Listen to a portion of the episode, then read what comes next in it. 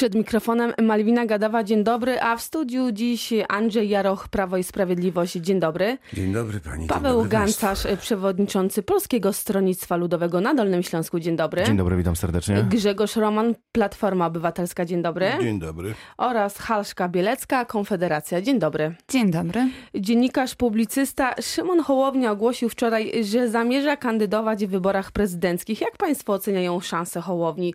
Czy możliwe jest, aby w Polsce powtórzył się scenariusz, który mogliśmy obserwować chociażby podczas ostatnich wyborów prezydenckich na Ukrainie? Andrzej Jaroch. Ja Szymon Hołownia odniosłem może wrażenie- zagrozić y, prezydentowi Andrzejowi Dudzie? Odniosłem wrażenie, że jest to raczej produkt, jeżeli w ogóle wypada używać w stosunku do ludzi takiego określenia, ale to się czyni, więc ja do tego nawiązuję. Produkt y, podobny do tego, jakim był, ja, patrząc wstecz, Palikot, potem był y, Biedroń, potem, czy nawet wcześniej był jeszcze pan Petru. To, są, to jest taki zabieg y, przede wszystkim taki z zakresu techniki politycznej, kiedy no, gra się o coś, czego, e, czego brakuje, a brakuje pewnie pewności co do tego, czy pan prezydent Duda może wygrać w pierwszej, w pierwszej turze i te kilka procent właśnie skierowanych do zwłaszcza tych niedoświadczonych wyborców, młodych ludzi, którzy po raz pierwszy E, Skierowany jest ten projekt pana Hołowni. To oczywiście nie robi żadnego wrażenia ani pod względem tego, co, co mówi, bo to się właśnie powtarza, to się staje taką kalką i takim e, wzorem e, generowania tego typu kandydatów w kolejnych wyborach. Ja to tak odbieram. No, będzie pewnego rodzaju zamieszanie w platformie, czy tam czy w koalicji, przepraszam, bo to teraz koalicyjni kandydaci czy w innych e, właśnie, do których odwołuje się przede wszystkim Hołow- Hołownia, bo pan Szymon Hołownia, bo przecież do doświadczonych, tak powiem, em, e, obecnych i w, w aktach e, głosowania wyborców oczywiście nie, oni się nie dadzą nabrać. No to także ja nie obawiam się o, o, o elektorat pana e, prezydenta Dudy. Oczywiście ci, jak powiadam, nowi, którzy przychodzą, których no, może e, pan e, prezydent Duda nie dotrzeć, ale, ale to jest niewielki procent. A dla tych, którzy tworzą ten projekt, będą go finansowali, znowu się pewnie dowiemy o takich Na studentach. razie Szymon Hołownia mówi, że będzie sam wpłacali. finansował kampanię. Znaczy kampanię, której jeszcze oczywiście oficjalnie nie ma, a jeżeli już oficjalnie ruszy, to Żadnego będzie etapu polegał takiej- na datkach, na finansach y, y, To, od to obywateli. oczywiście tak będzie mówił, natomiast potem, tak jak w przypadku poprzednich kandydatów, okaże się, że to y, bogaci studenci nie posiadający własnych dochodów Paweł wpłacają Gancarz. po 10 tysięcy. No. Zapowiada się ciekawa pierwsza tura, barwna. Jak zwykle w wyborach prezydenckich w Polsce tych kandydatów w pierwszym podejściu jest, jest sporo, nawet kilkunastu. No nikogo na pewno nie można lekceważyć i tutaj przykład z ostatnich wyborów y, Pawła Kukiza, który zdobył około 20, e, 20% poparcia i to też, e, to też e, pokazuje, że jednak ten mainstream Paweł środowiska... Kukiz był kandydatem antysystemowym. Szymon Hołownia oczywiście tak radykalny w poglądach jak Paweł Kukiz nie jest, ale też zapowiada, że Aczkolwiek chciałby jest kandydatem spoza, spoza, spoza, polityki, spoza polityki i, i widzimy, mamy taki przykład za, e, za wschodnią granicą, gdzie właśnie taki kandydat wybrał, wygrał wybory prezydenckie. Należałoby zapytać e, mieszkańców Ukrainy, jak miałem okazję e, skonfrontować U poglądy na temat było, aktualnego, Tymi- Tymiński był tym. aktualnego, aktualnego, aktualnego prezydenta i to zadowolenie już nie jest tak wielkie i tak duże. Te pokładane nadzieje jednak nie do końca są, e, są, są spełnieniem tego, co było obiecywane w kampanii przez tego antysystemowego kandydata. No mamy e, weekend tak naprawdę e, e, ciekawy, bo mieliśmy też e, prawybory w jednej z partii politycznych. No właśnie, ja to chciałam zapytać I ja Grzegorza tylko, Romana. ja tylko jedno zdanie i tutaj szkoda, że te prawybory nie odbyły się szerzej, bo myślę, że ciekawie w tym starciu w szerokiej em, wśród partii opozycyjnych zaprezentowałby się Władysław Kośniak-Kamysz, ale do tego myślę, że dojdziemy. Pytanie do Grzegorza Romana. Oglądał pan debatę pomiędzy Małgorzatą Kidawą-Błońską a prezydentem Jackiem Jaśkowiakiem? Może najpierw słowo panu Hołowni. No, jest to bardzo dobry dziennikarz, y, ale od pewnego czasu próbuje kreować się jako osoba, że tak powiem, publiczna. Występuje w telewizji. Myślę, że to jest dalej jeden z elementów tej kreacji. Jeśli zdobędzie 10-15%, to może zaistnieć w polityce jak pan e, Kukis, który przypomnę był kandydatem partii bezpartyjni samorządowcy. Tak, ale ja tylko też przypomnę, że zanim Paweł Kukiz wystartował y, w prezydenckich wyborach, on już był wojewódzkim radnym, więc y, tą przygodę z polityką rozpoczął jakby od y, mniejszych działań, od mniejszych kroków. Przede wszystkim był jednak bardzo, bardzo szanowanym rockmanem i to jest chyba ważniejsze niż jego rad, radcowanie w tym, w naszym sejmiku. Natomiast jeżeli chodzi o e, Oglądał pan prawybory, debatę? tak, tak. e, I jak się panu e, podobała? Podobała mi się, choć oczekiwałem e, trochę więcej po tej No debacie. właśnie, wielu komentatorów zwraca uwagę, że zabrakło nowych pomysłów i konkretnych rozwiązań. Ja myślę, że przede wszystkim to jest powrót do źródeł. To znaczy, Platforma próbuje unowocześnić, czy też próbuje zmienić sposób funkcjonowania e, w sferze polityki. Taki sposób publicznych debat i wyboru spośród kilku kandydatów na e, funkcję wybieralną już w Platformie funkcjonował. Pierwsze, e, pierwsze, że tak powiem, Niektórzy nazywali to ustawką, nawet ci, którzy brali udział. Panie przewodniczący, ja nie komentuję ustawek w PiSie. Y, Ale to czy proszę nie Platforma- komentować na, naszego funkcjonowania. Nie, nie, Myślę, to nie że mój jest komentarz, dobre. ja tylko Panowie, przypominam. ale czy Platforma ma pomysły, jak wygrać z Andrzejem Dudą? Bo wiele osób, komentatorów po tej debacie Ja myślę, uważają, że ma, że takiego no. pomysłu brakuje. Ja myślę, że ma kandydat, żeby wygrać. Trzeba mieć innego kandydata, który się różni wyraźnie, który ma e, inny, inny lektorat i myślę, że Platforma powoli do tego zmierza. A kto pana bardziej przekonał? Zdradzi pan, na kogo będzie pan głosował? Po pierwsze nie zdradzę, bo nie głosuję. Jak pani wie, głosuję, e, głosuje się na kongresie, który będzie. Nie jestem uczestnikiem tego kongresu. Natomiast osobiście wybrałbym e, jednak panią, e, panią Kidawę Błońską właśnie dlatego, że się tak bardzo różni od pana prezydenta Andrzeja Dudy. Halszka Bielecka, Konfederacja kiedy y, wskaże swojego kandydata? Y, Tutaj też y, trwają prawybory.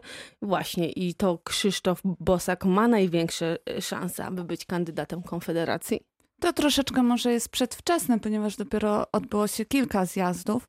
U nas system jest y, rzeczywiście w, w, w postaci prawyborów.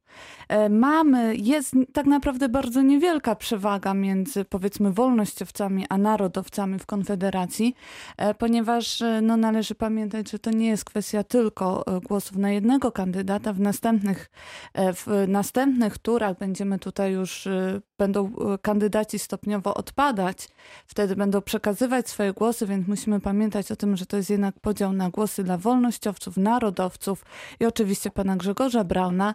W tym momencie bodajże się różni tylko dwoma głosami elektorskimi, więc wszystko jest bardzo, bardzo dynamiczne. Kiedy E, w poznamy kandydata? No, musimy tutaj już zakończyć e, wszystkie prawybory.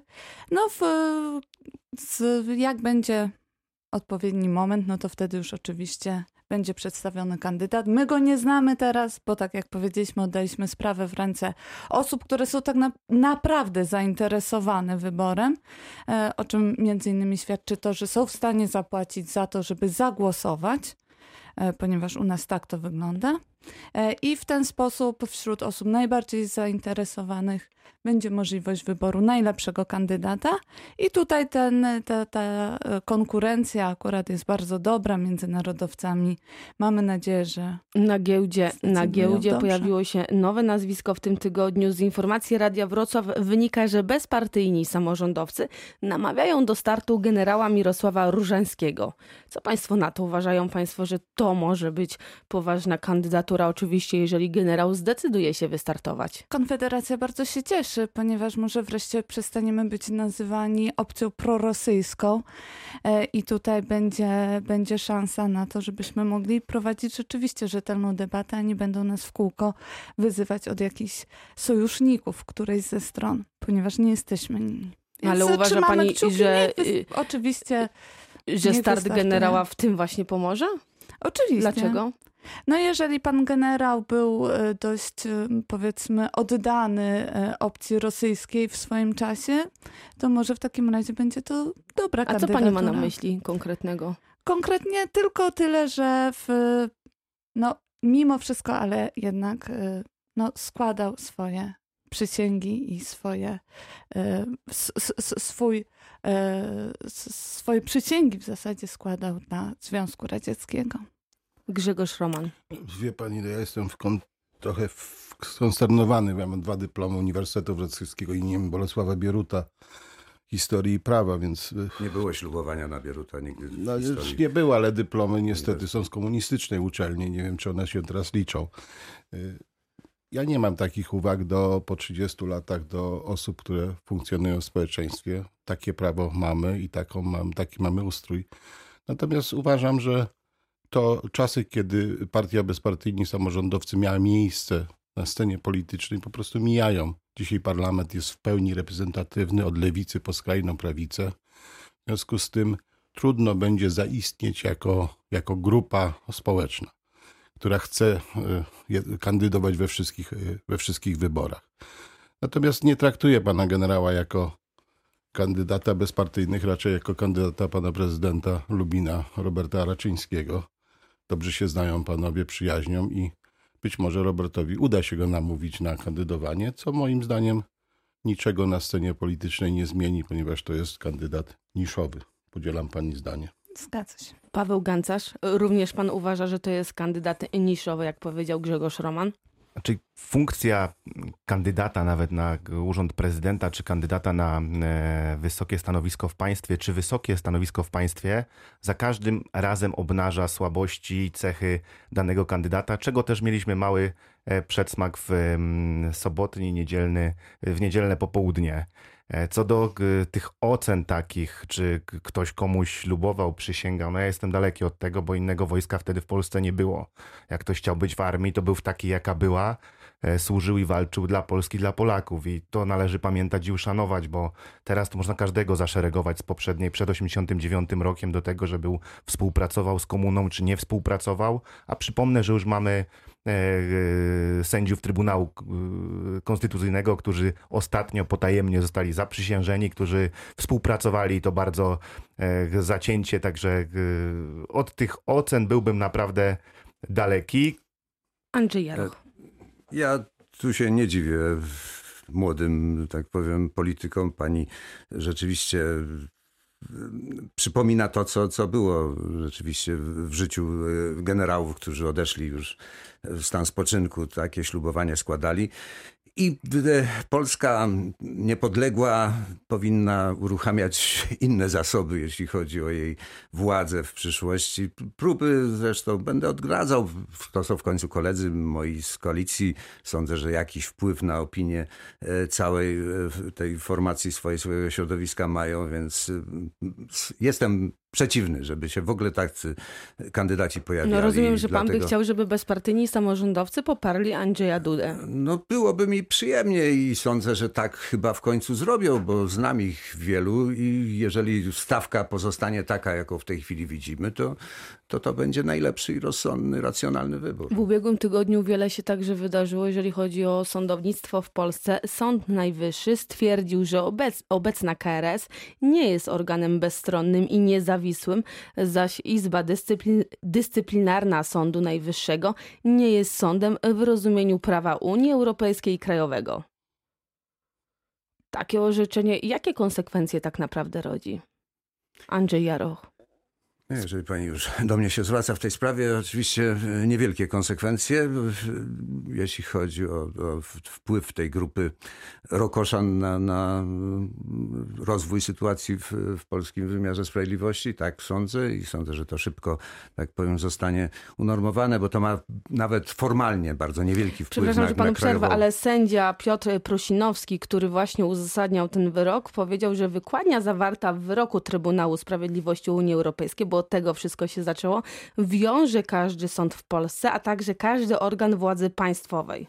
Ale ja właśnie to biorę pod uwagę, że tak nie jest. Oczywiście to nie jest ani nadrzędna wobec innych wykładni, a poza tym wykładnią w polskim systemie prawa, jeśli chodzi o konstytucyjność, obowiązywanie powszechne, ma wyrok, mają wyroki Trybunału Konstytucyjnego. Nie jestem prawnikiem, nie chcę się w to wdawać. Dla mnie jako obywatela jest po prostu niedopuszczalne coś takiego. Ja tu chciałem mniej znany element tego, tej sprawy. W takim niszowym programie Tomasza Lisa, w, którejś e, z, z portali, europoseł Lewandowski nazwał e, tę rzecz tak, że pomruki Berlina sprawiły, że wyrok Trybunału TSUE e, jest sądu został zmieniony po prostu i popsuł całe plany. Oczywiście, e, i to jest prawda, tam rzeczywiście nie powinien się Trybunał tym w ogóle zajmować, tylko umorzyć. Tak jest, tak wymaga prawo europejskie.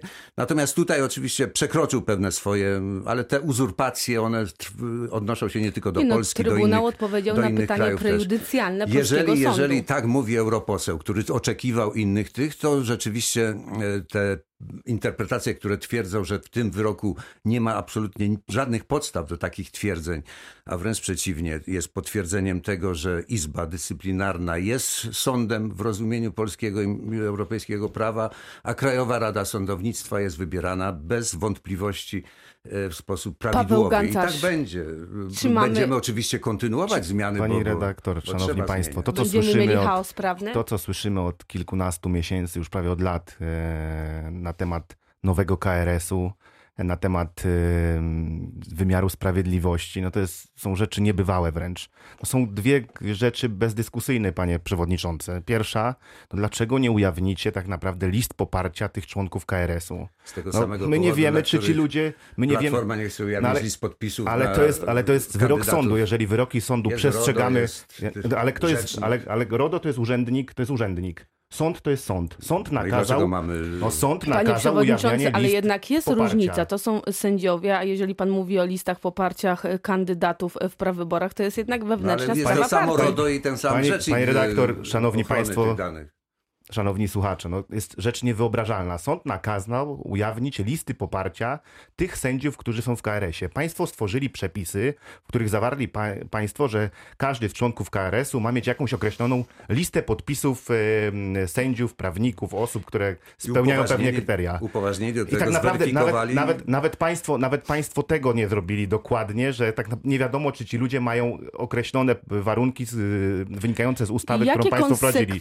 Ale jeżeli jedno zdanie mogę jeszcze, panie redaktor. No i konsekwencje są takie, że powoływani przez tą właśnie KRS, która na to wygląda, że skoro y, Prawo i Sprawiedliwość nie chce pokazać tych list podpisów, no zostali wybrani wadliwi członkowie tego KRS-u. Powołuje sędziów. Sędziowie wydają wyroki. Jest kilkadziesiąt, no ale no to pokażcie państwo te listy to nie- poparcia. nie- Kończymy. No Musimy porządku, to- kończyć ale- e, pierwszą No część debaty Radia Wrocław. tysięcy- Wracamy tuż po przerwie.